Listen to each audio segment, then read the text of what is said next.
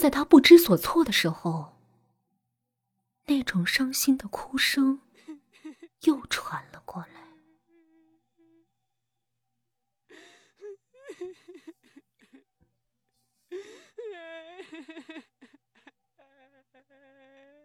小静已经想到了可能存在异样，但不知是不是好奇心在作祟，她竟然克服了恐惧，继续往哭声传来的地方摸索。他看到不远处的地上正坐着一个身穿白色睡衣的女孩，在那里伤心的哭着。小静犹豫再三，最终还是迈步。走了过去，同同学，你怎么了？需不需要我帮忙？看到女孩哭的那么伤心，小静居然一时间忘了这里是鬼楼，这女孩为什么会在这里出现？她只是一下子跟着不好受起来，于是安慰的拍了拍她的肩膀。可是刚触碰到他的身体，入手却是一片冰凉，就像摸到了冰一样。现在明明是夏天，这女孩的身体怎么能这么冷呢？就在小静愣神儿的时候，一阵幽怨的声音传了过来：“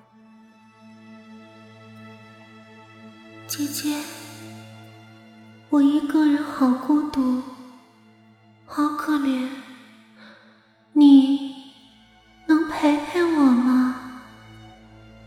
说着，他慢慢的抬起头来。当小静看清楚女孩的样子的时候，顿时倒吸了一口凉气。只见女孩的头整个凹了进去，鲜红的血液顺着那道伤口流了出来。也不知道是受到了什么样的挤压，一颗眼球更是从眼眶里脱出，挂在脸上，随着夜风来回的飘荡。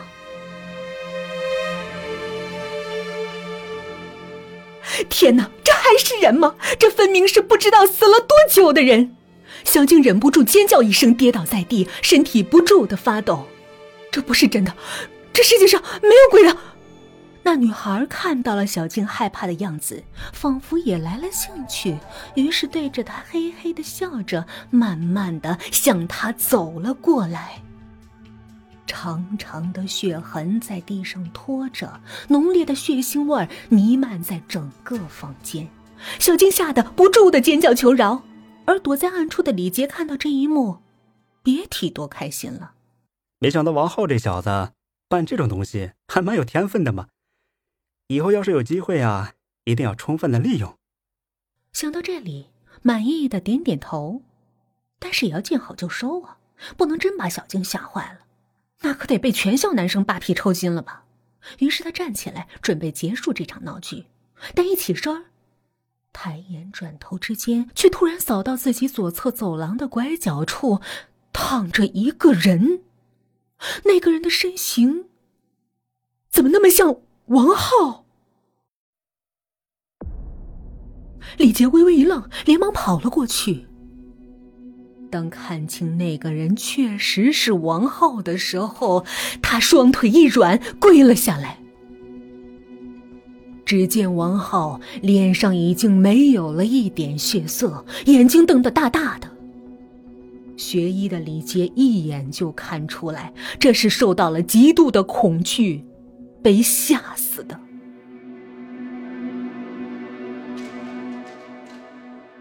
眼前的尸体是王浩，那吓唬小静的是谁？王浩竟被活活吓死，那吓死他的又是什么？李杰的大脑一片空白，他甚至忘记逃跑，忘记叫喊。等等，小静。小静，李杰急忙站起来，冲进小静所在的房间。小静已经崩溃，她已经坐在地上，眼睁睁的看着那个女孩慢慢的靠近自己。那个女孩伸出一只手，那手苍白纤细，像是邀请，又像是要挖出谁的心脏一样。而与此同时，那女孩从手开始慢慢的枯萎腐烂，越是靠近小静，那腐化的速度就越快。短短的一分钟后，再看那个女孩，已经像是一个去世了很久再从地里刨出来的人一样。那只腐烂的骨肉分离的手，牢牢地扼住了小静的脖子，把她的声音死死地锁在了喉咙里。他力气大得出奇，小静的挣扎一点用都没有，被他慢慢的拖着走向了黑暗的角落。李杰一个机灵反应过来，急忙想去拦住他们，可是还没等他走过去，那个腐烂的干尸女孩突然停下脚步，慢慢转过头来。李杰不由得也停了下来。只见他慢慢的转身，用他那仅剩的一只眼睛。看了看李杰，对着他微微一笑，然后继续拖着小静，慢慢的向着黑暗走去。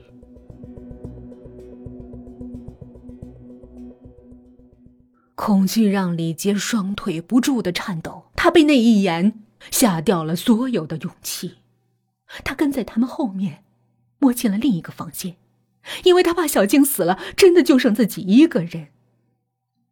干尸女孩拉着小静来到了房间里面，那个房间空空如也，但有一面大镜子停放在正中间。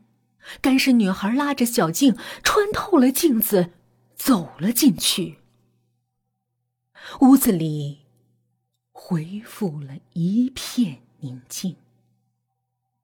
李杰满脸不可思议，连忙来到镜子前摸了摸，镜面平整。一点缝隙都没有，这就是一面平常的镜子。正当李杰伸手在上面摸索的时候，突然，整个镜面慢慢的变得鲜红起来，像是有鲜血在里面涌动。李杰瞪大眼睛看着他，镜面上开始慢慢的凝结出水雾，就像从冰箱里刚刚拿出来一样。表面的水雾慢慢凝结成水珠。一颗颗从镜面上滚落下来，但那不是低温凝结的水汽，那是一颗颗的血珠。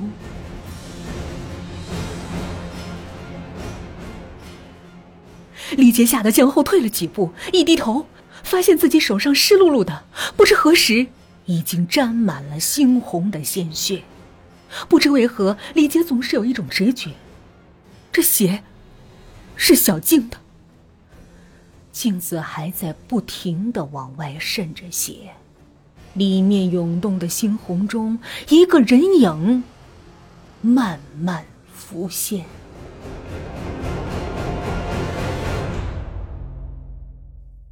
突然，只见小静浑身是伤，趴在玻璃上。因为用力挤压，她本姣好的面容已经严重的变形，眼睛瞪得要凸出来一般，嘴也张得老大，看上去既痛苦又恐怖，像是要冲出来吃了李杰一样。李杰还没来得及尖叫，又看到小静身后闪出另一个人影，正是那个将小静拖进去的腐尸女孩。此时，他正在镜子里对着李杰，诡异的笑着。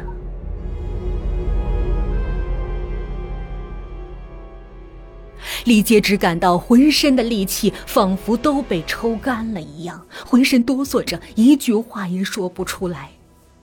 他不能再留在这儿了，小静、王浩都已经死了，他要逃，他要赶紧逃出这儿。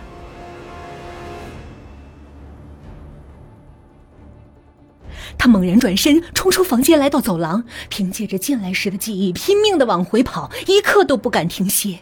身后的房间里传出一阵阵尖利刺耳的怪笑，那应该是那个干尸女孩发出的。哥哥，哥哥，你来陪我玩好不好？我一个人好无聊啊，我寂寞啊。干尸女孩的声音在整个走廊里回荡，像是有实质一般，紧随在李杰身后。无论李杰跑得多快，都甩不掉他。他已经气喘吁吁，但是走廊像是无限长一样，明明进来的时候没走多远，现在却始终也找不到入口。李杰累得实在是跑不动了，他停下脚步想休息一下，可他一回头就看见那个干尸女孩站在他身后不远的地方，喋喋怪笑，伸出那只腐烂见骨的手爪，说道：“哥哥。”来陪我玩吧！